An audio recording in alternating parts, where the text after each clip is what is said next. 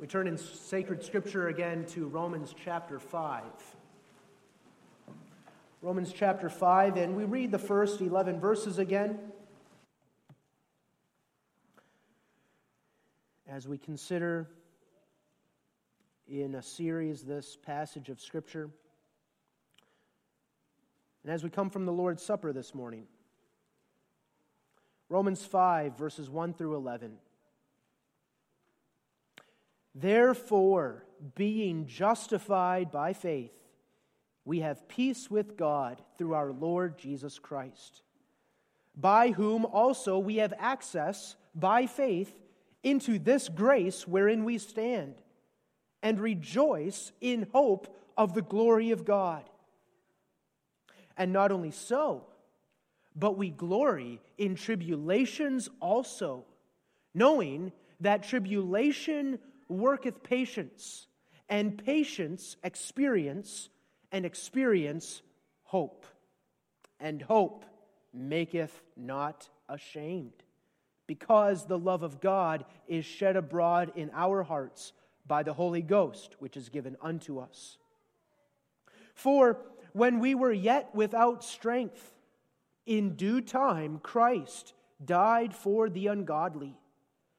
For scarcely for a righteous man will one die, yet peradventure for a good man some would even dare to die.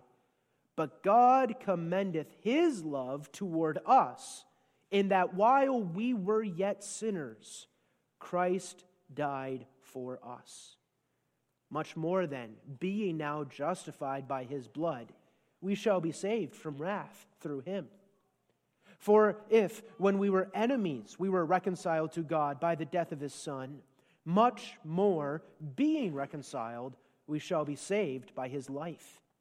And not only so, but we also joy in God through our Lord Jesus Christ, by whom we have now received the atonement. The text is verses three and four. And not only so, but we glory in tribulations also, knowing that tribulation worketh patience, and patience experience, and experience hope. Beloved congregation of our Lord Jesus Christ, this is how the words of the text begin. And not only so, but we glory in tribulations also. Does that startle you? Does that sound strange to you? According to the language that the apostle uses, that's how he writes these words. He writes them as something that is startling. And not only so, but we glory in tribulations also. In the preceding verse, in verse two, as we saw this morning, Paul says that we rejoice in the hope of the glory of God. And that word rejoice in verse two is actually the same word used in verse three, translated as the word glory. So Paul writes, we rejoice in hope of the glory of God, and not only so, but we rejoice in tribulations also. Or another word that could be used is the word boast. We boast in the hope of the glory of God, and we boast in tribulations also. That's what the word glory means. Beloved, do you rejoice in your tribulations? Do you boast in the struggles and hardships of life? Did you come to church this evening boasting and rejoicing in the tribulations that you are going through? That's what the apostle is talking about here. We rejoice in the hope of the glory of God. We rejoice in the future that is in store for us in heaven. We rejoice knowing that we will be glorified one day. And not only so, but we rejoice in tribulations also. And there's an element of confidence here. There's an element of expectation. And there's a strong faith that the apostle is expressing here. These are very strong words. As one commentator puts it, this is strong meat in the form in which it comes to us. And this is a passage of Scripture that we need to handle carefully and reverently, but it's also a passage of Scripture that we need to believe and make good use of. Before we begin, let's remind ourselves of what the apostle is doing here. Remember, the apostle is spelling out the benefits of justification. And again, the young people know what the word justification means. It means to be declared righteous, to be declared innocent. It means that although we have sinned great sins and many sins, and we have still our sinful natures that cleave to us, and we should be declared unrighteous, nevertheless, God justifies us. He declares us righteous. As the judge, he declares us perfectly innocent, as though we had never transgressed any of God's commandments. He forgives us all our sins. He doesn't hold them against us. He sees us as those who have positively kept his commandments. And all of this is possible because of what we celebrated this morning. Jesus, God himself, he who is righteousness, came in our flesh, and he kept the law for us, and he bore the punishment that our sins deserved, and we are partakers of him, of his flesh, and of all of, of his blood, partakers of him spiritually by faith. And when God looks as judge at us, he sees us clothed in his own righteousness, and he declares us righteous. And now here in Romans five, the apostle is spelling out the benefits of that declaration. The first benefit, the chief benefit, is that we have peace with the judge. God no longer has anything against us. We've been reconciled to God through the death of our Lord Jesus Christ. The second benefit we considered this morning, we stand in a world of grace. We stand in the sphere of grace. We enjoy a life surrounded by mercy on every side. And as we also saw this morning, we rejoice in the hope of glory when God will raise us to even greater heights of joy and glory than what we already enjoy now. And now the third benefit we consider tonight. Paul writes, and not only so, not only do we rejoice in the hope we have of going to heaven, but the benefit of justification is this. We can even rejoice in the present tribulations that we are going through. That's what we look at this evening. We take as our theme, glorying in tribulations. We look at that theme under three points. First, the astonishing confession. Second, the beautiful explanation. And third, the personal application. It is an astonishing confession. And not only so, but we glory in tribulations also. And that word tribulations in the text is a very picturesque term. The word in the original means to press together or to squeeze. And the word really has two ideas. First, it has the idea of putting great pressure on someone so as to squeeze the breath and the life out of them. And then second, it, a similar idea, it has the idea of making someone's place very tight and narrow so that they're closed in. So, for one example, think of someone who's lying on the ground. Children, you can understand this. They're lying on the ground, and they have a heavy cement block put on their chest. And then that person has another heavy cement block put on top of the first one. And then another heavy cement block put on top of the second one. And then another, and then another, so that soon that person is finding it very hard to breathe. And slowly but surely, if the same thing happens over and over again, a man could be pressed down and crushed to death by the weight of those blocks. That's that experience of going through that is what the word tribulations is capturing, that idea. The word is variously translated in the New Testament as tribulations or afflictions or troubles. Well, what are these tribulations? Well, the word tribulations in the text can refer to the persecution that Christians experience in this world. But it's not to be limited to merely just that one kind of tribulation, the tribulation of persecution. In fact, there is another word in the Bible that specifically refers to that kind of tribulation, persecution. The word that the apostle uses in verse three is more general, and it refers to all different kinds of struggles and afflictions. For example, in James one, verse twenty-seven, the word tri- tribulations is translated as the word afflictions. Maybe if you remember from James one, verse twenty-seven, the, the apostle, or James writes, "Visit the fatherless and widows in their affliction." Visit the fatherless and widows in their tribulation. That's the word here. In Acts seven, verse eleven, as Stephen is giving his defense before the Sanhedrin, right before he's going to be stoned to death, he gives a history of God's people. And in that history, he mentions Jacob and the famine that spread throughout all the world during the days of Jacob and his sons, and how they had to move to Egypt. And there in Acts seven, verse eleven, Stephen uses that same word that is used here in the passage, tribulation, famine. When you have no food, when you are poor, that's a tribulation. So the point is, the word tribulation is a very broad word. It refers to the tr- the troubles of persecution, the troubles of uh, being an orphan, being a widow, the troubles, the afflictions of famine. It includes the tribulations of bringing forth children into the world. It includes the afflictions of the body. It includes the struggles of married life or single life. And the Apostle Paul says, in all these tribulations, in all these afflictions, we glory. We glory in tribulations also.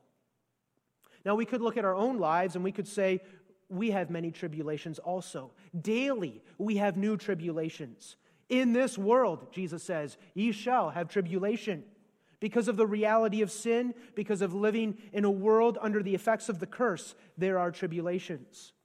Right? Maybe some of your families this past week have had the flu. Kids puking on their bed sheets in the middle of the night. That's a tribulation. Maybe some of you are dealing with other more serious sicknesses, cancer, or dementia, or diabetes, or anxiety disorders, or migraines, or worn down bones that need to be replaced. Maybe some of you are dealing with miscarriages that no one else in church knows about. These are tribulations. And there are not only our own sicknesses and our own diseases, but there are the, the tribulations of those whom we love in our family and in the church. And those are not just tribulations for them, but for us also.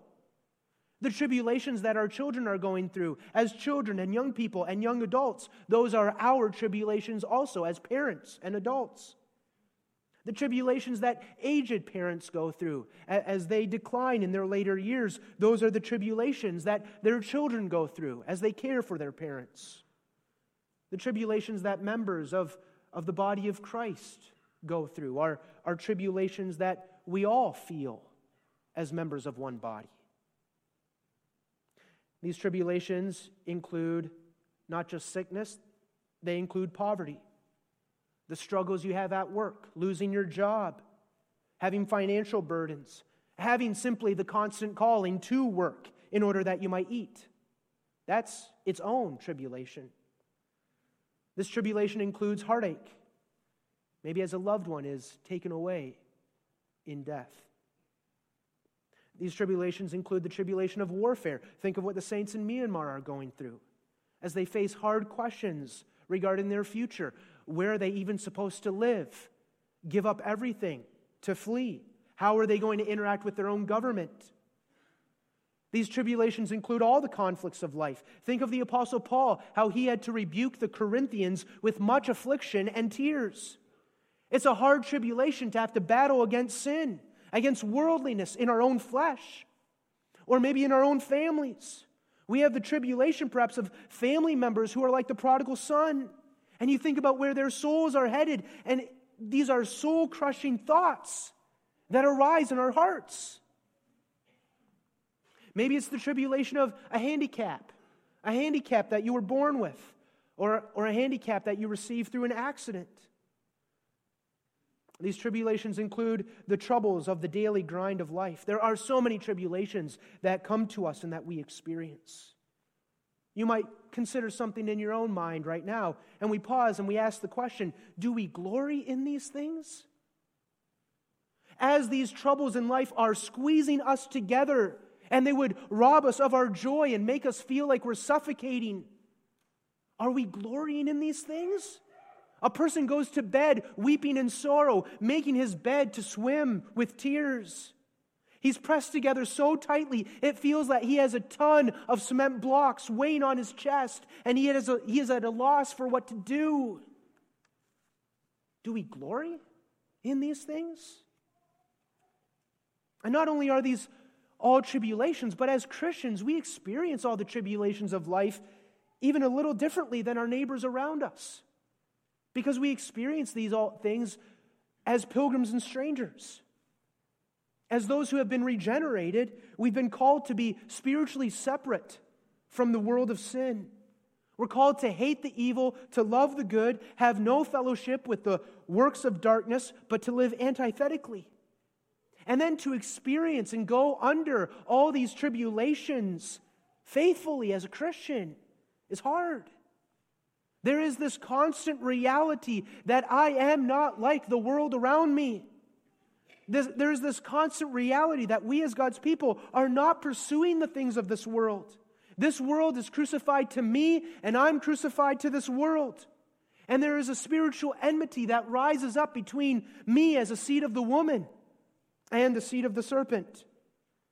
As Paul writes to young Pastor Timothy, all who live godly shall suffer tribulation. And this tribulation, too, comes in many different forms. It comes in the form of being a young person who's surrounded by the temptation of all the other, uh, of the temptation to live for himself, like, like so many other youth are doing. And he yet knows, and she knows in her heart, that he or she needs to live for the Lord as a young person in, in the strength of youth.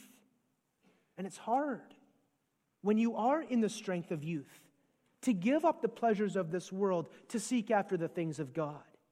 It's hard when sometimes it's even your own so-called friends who are encouraging you to commit sin with them. This tribulation includes the struggles we have in supporting the causes of the kingdom, making the sacrifices so that we have what we need spiritually. The tribulation includes all the struggles we face in the church. Struggles in the consistory room, struggles in the council room, struggles at classes, struggles at synod. It includes such things as having to deny your children certain joys because you have to teach them also to live as a pilgrim and stranger in the world, following the will of the Lord.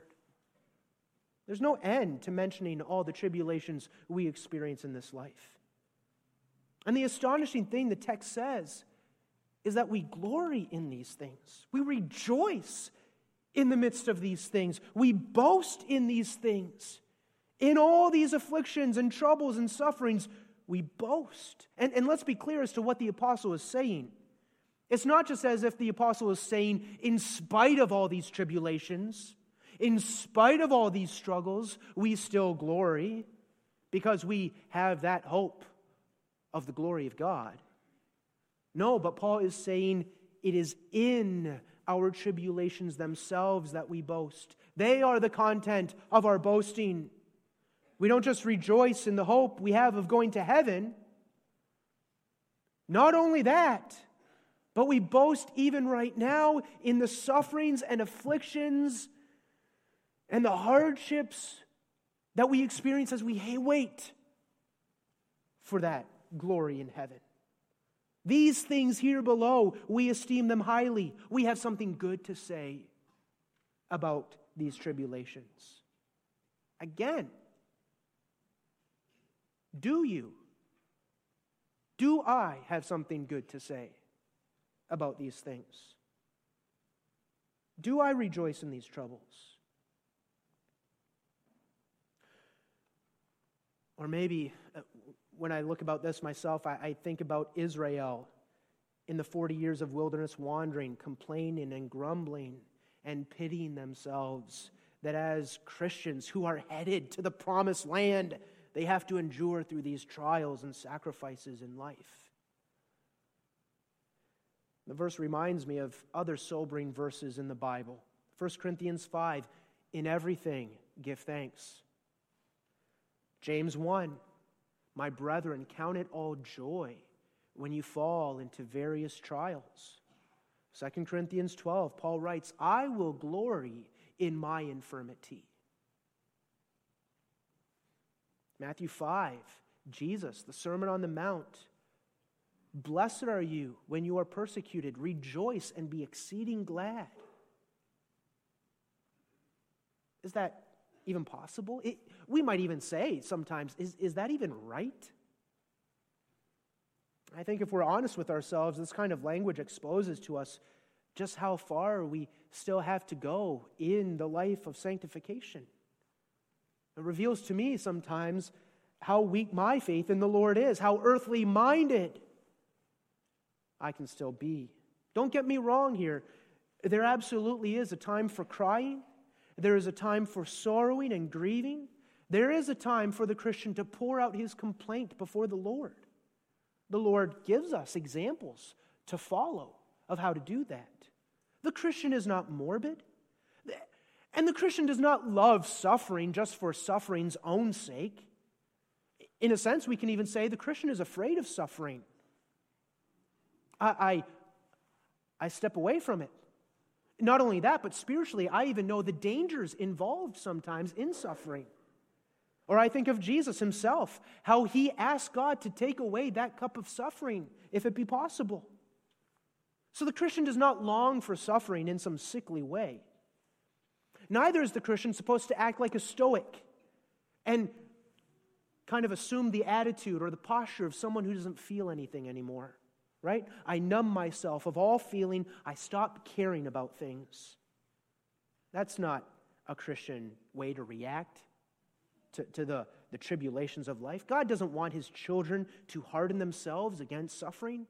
God gives us the tribulation exactly so that we feel the suffering. He wants us to feel the suffering.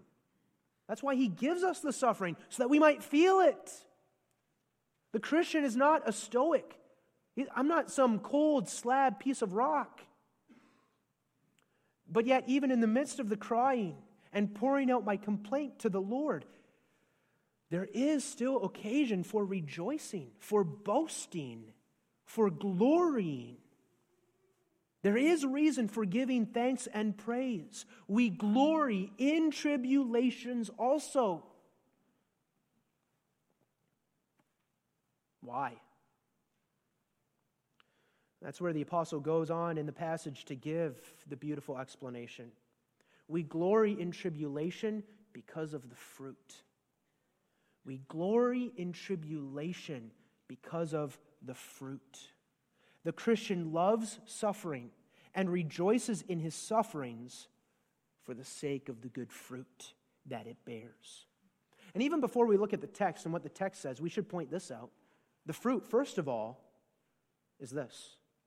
I know that God's own power to save and God's own faithfulness and God's own goodness is going to be put on display through this tribulation. That's always what happens. It's always what happens.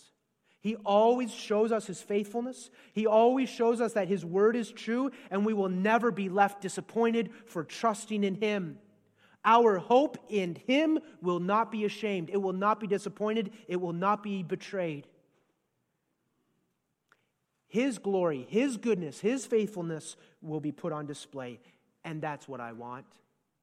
I want the glory and the power of the grace of God to be put on display in my life. And that will happen as we pass through the tribulations. And so that's why, in part, we rejoice in tribulations. Because our first petition is always this: hallowed be thy name. And God's name is hallowed when he leads us into a tribulation, and then he shows us his grace as he leads us through the tribulation. His name is being hallowed. Wasn't that how it was with Jesus? Father, glorify thy name. And God's reply was, I have both glorified it and will glorify it again. And then Jesus went on the pathway of suffering. And through the death and resurrection of Jesus, the name of God was glorified, and today it still is being glorified. That first of all. But to get to the text, the apostle mentions a few other considerations. First, why do we glory in tribulations? Because tribulation works patience. And the word patience in the text has this idea, to abide under something. Patience is that spiritual virtue of persevering under, of enduring under affliction. And the idea of the word is that we endure under the affliction without constantly trying to get from under it. We stay under the affliction. We abide under the affliction with contentment, looking to God, waiting for Him to lift it off of us. A spiritually patient person is one who says, no matter what the way may be, thy will, O God, is my will, and I will walk humbly in thy way for me. That's patience. To use another word, I'm, there's probably even translations that have this word, but to use another word, think of the word bravery. That's, that captures somewhat of the idea here. Tribulations work bravery. And this is a spiritual gift. This is not something natural, but a spiritual patience, a spiritual bravery, courage. There are people in the world who seem to have a certain natural patience, but this kind of patience is different. Spiritual patience is patience that receives tribulations from the hand of God and seeks to praise God through the tribulation. Right? You've heard of the patience of Job. What did his patience look like? Job was courageous. He was brave, spiritually speaking, and he praised God. The Lord hath given, and the Lord hath taken away. Blessed be the name of the Lord. That's spiritual courage. That's spiritual patience. Humbling ourselves under the mighty hand of God, as we heard it Wednesday night. Now the text tells us that tribulation works patience. And the word worketh means this, to, to bring about, to produce. Tribulations work within the child of God this fruit, this grace of patience. Now that doesn't happen naturally. Again, tribulations of themselves don't have this kind of power. In fact, apart from God's grace, tribulations really only work the opposite, right? We become bitter, we become cynical, we become more self-centered, self-absorbed, and rebellious. But Paul is talking here about how tribulations have their effect on the child of God by the grace of God. By God's grace, tribulations work within us patience. And that's because by God's grace, our faith is strengthened through the tribulation. Our faith is exercised through the tribulation. Going through tribulations is like spiritual weightlifting for the child of God. And sometimes it might be that five-pound weight that you have to live, lift constantly throughout the day. Sometimes it's that fifty-pound bag or that one hundred-pound bag. But, but God exercises His people. Our faith is exercised through tribulations, and our faith grows under the tribulations. And in this way, the Christian virtue of patience is developed and is strengthened and brought to spiritual maturity, so that by faith we are able to cling more, more strongly, more tightly to the promises of God. We make more use of the promises of God, and we rest in God's faithfulness more, and we endure, we bring forth that fruit of patience. If you have spiritual life in you, if you are a regenerated child of God, and God sends you tribulations, right, always carefully measured out by His loving hand, well, He's going to use those tribulations to prune you, to, to exercise you, to refine you, to cause you to grow, to develop the spiritual virtue of peace to its maturity.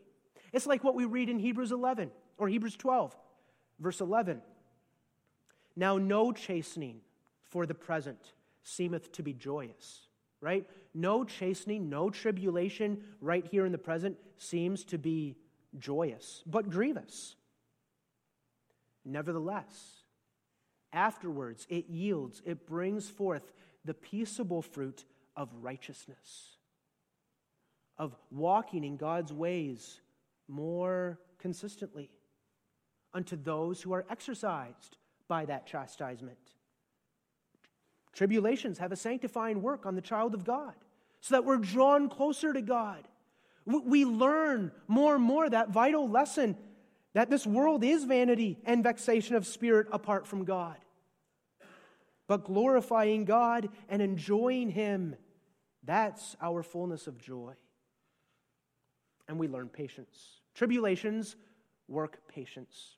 And then Paul goes on and adds, and patience works experience. Verse four, the first part. And patience, experience. And we might ask, what does that mean, right? Well, the word experience in verse four is a difficult word to translate. That's why it, it is what it is in the King James. If it's difficult really for us to pick up, it's because it's difficult to translate. Because it has a meaning that is very difficult to capture with just one English word. And we could put it this way. The word experience refers to this idea of being tested by God, enduring that test, enduring the trial, and then enjoying God's approval. Like what Abraham experienced when God tempted him or tested him by offering up Isaac, and he came out of that trial and knew God's approval and favor upon him. That's experience. The child of God has been tested.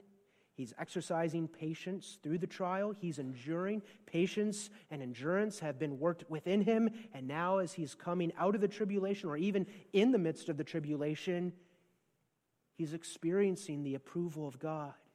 His character has been tried. His character has been profitably developed, spiritually matured more. And you might say it's up to standard. That's the idea of the word experience. And the King James uses the word experience because this is the experience of the child of God as he's exercising patience. That's the point. Tribulations work patience, and patience experience. As you endure through the tribulation, as you're exercising your patience, you experience in the inner man that God is well pleased. You know that patiently enduring, faithfully enduring under the affliction is pleasing to God. And that's how patience works experience. That experience of, of knowing God's approval. My activity of exercising patience works within me the awareness that the grace of God is at work in me. It works within me the awareness that I am bearing the fruits of the Spirit. And it works within me the awareness, the experience of being well-pleasing in God's eyes. Here are the good works, the fruit that God is bringing to His own glory as I'm experiencing going through this tribulation. So in the very, in addition to that, in the very exercise of patience, I see the evidence. I see the proof that God's grace is at work in my life. There is a life in me that is not from below, but there is a life in me that's from above. I see a spiritual life in me that is, that is unnatural for these circumstances. And it's pure, it's holy. And this is not something from me. This is not something from below. This is something from above. This is the work of God's grace in me. This is God testing me and making me stronger. And I experience that God is looking down upon me with fatherly love and delight and happiness.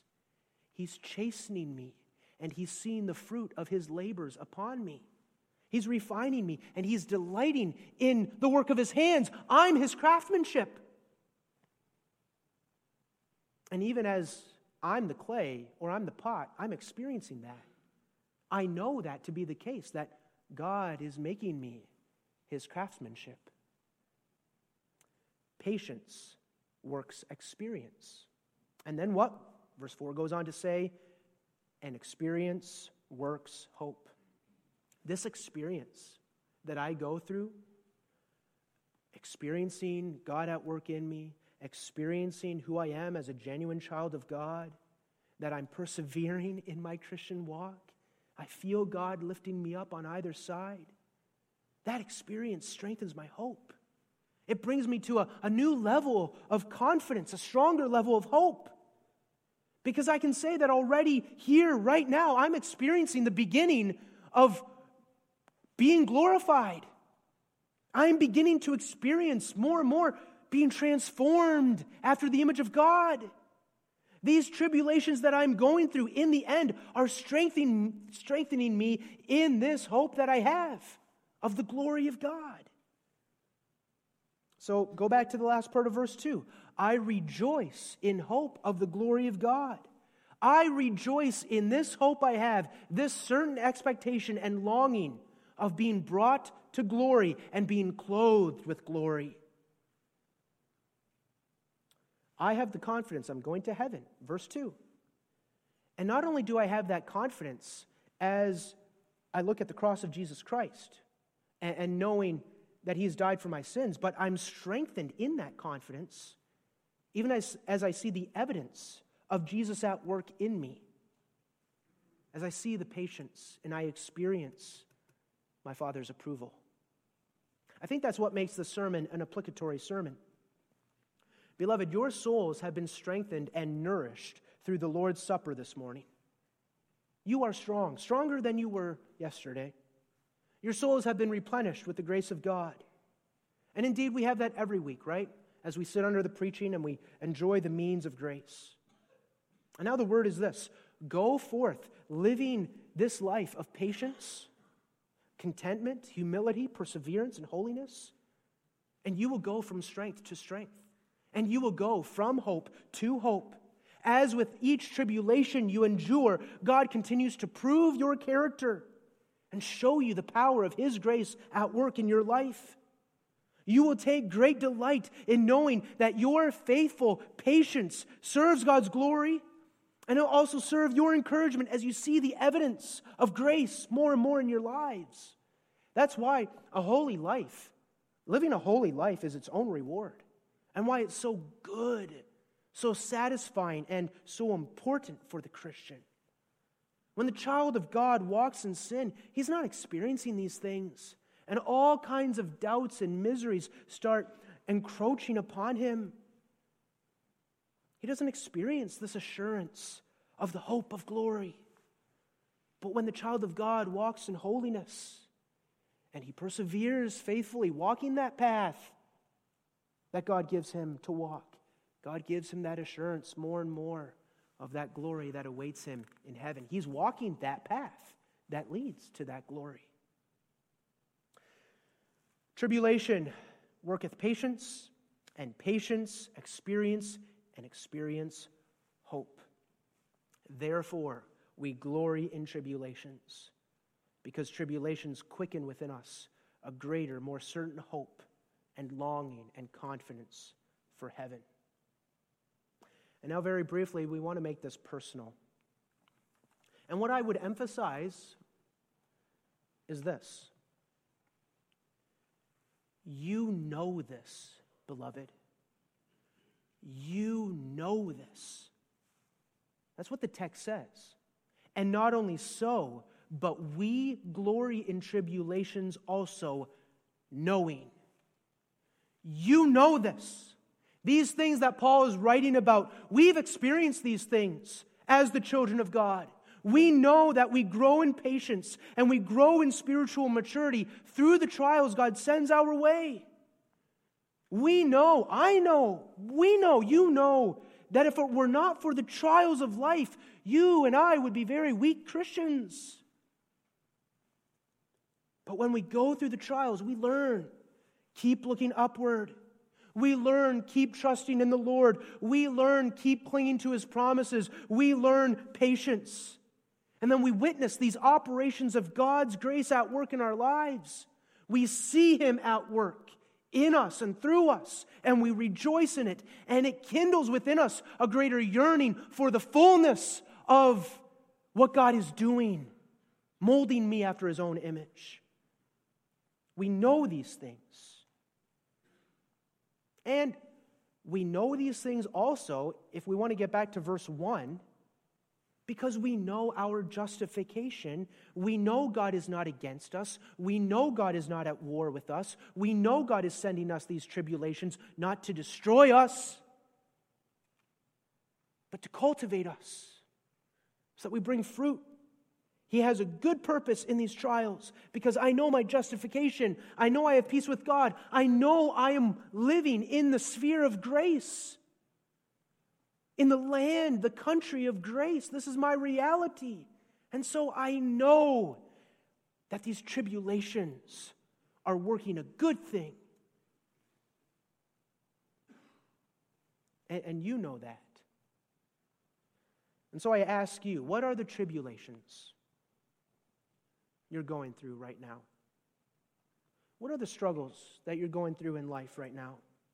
I mentioned some of them in the first part of the sermon. There's so many, right? After we think we've we've been honed and shaped by this tribulation that God brings us through, God has a, an entirely different tribulation over here, the next chapter in our lives, so that we're further shaped as far as this aspect of our life is concerned. And it's one, and then the next, and something different, and he's, he's continually refining us, more and more molding us as a complete picture, reflection of Christ. What are the tribulations you are going through? Well, as you go through the tribulations, remember what you know to be true. Remember to live by faith. As you're justified by faith, as you partook of the Lord's Supper by faith, continue to live by faith. Recognize by faith God has a good purpose in your tribulations. He is using your struggles for good. He's exercising you, again, not to tear you down, but to build you up. He is the perfect athletic trainer. And it feels good, doesn't it? I need to work on that too. It feels good to have that, even that physical exercise. It's good for my being. And spiritually,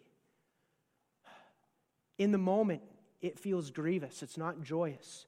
But it yields that peaceable fruit of righteousness. And he knows the exercise regimen that you need. What we need is patience. What we need is faith to trust God and follow him. What we need is what we enjoyed this morning. Remember who you are. Remember you are a child of God who has a chair at the table of the Lord. You are his beloved child. You have been brought into a world of grace. All things are for you. Nothing is against you. Because even God in his sovereignty has the devil and all his hosts under his control for you. You are justified. You are righteous in God's sight through Jesus Christ. That changes everything. You have eaten and drunk Jesus Christ to yourself. You've been replenished by God's grace. This week, again, there's going to be trials in our path. They are there to strengthen you. They are there to give me more the mind of Christ. They're leading me to glory, that too, and they're also going to strengthen me so that I experience the beginning of that glory more and more. And, and God is not leaving me to myself, right? He's not leaving me to myself. He's at work. Maybe the final word tonight is this. Remember, beloved, that it all rests in your Father's loving hands. The patience that you are called to exercise, the experience you have of God's approval under the trials, the stronger hope it works in you, it's all pointing back to the love of God. That's the explanation for these experiences that you know. This whole life you get to live, knowing his love, living for his glory, living the antithesis, living separate from sin, living with purpose.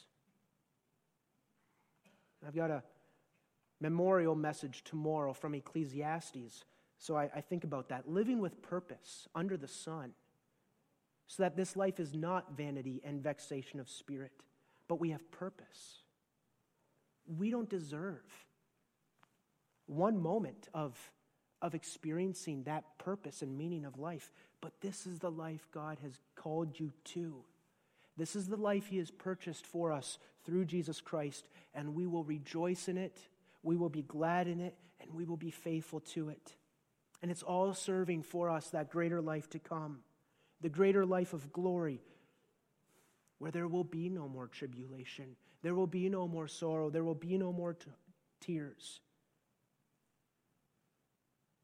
And so even when it comes to tribulations today or tomorrow, we will glory in the tribulation. That's the benefit of justification.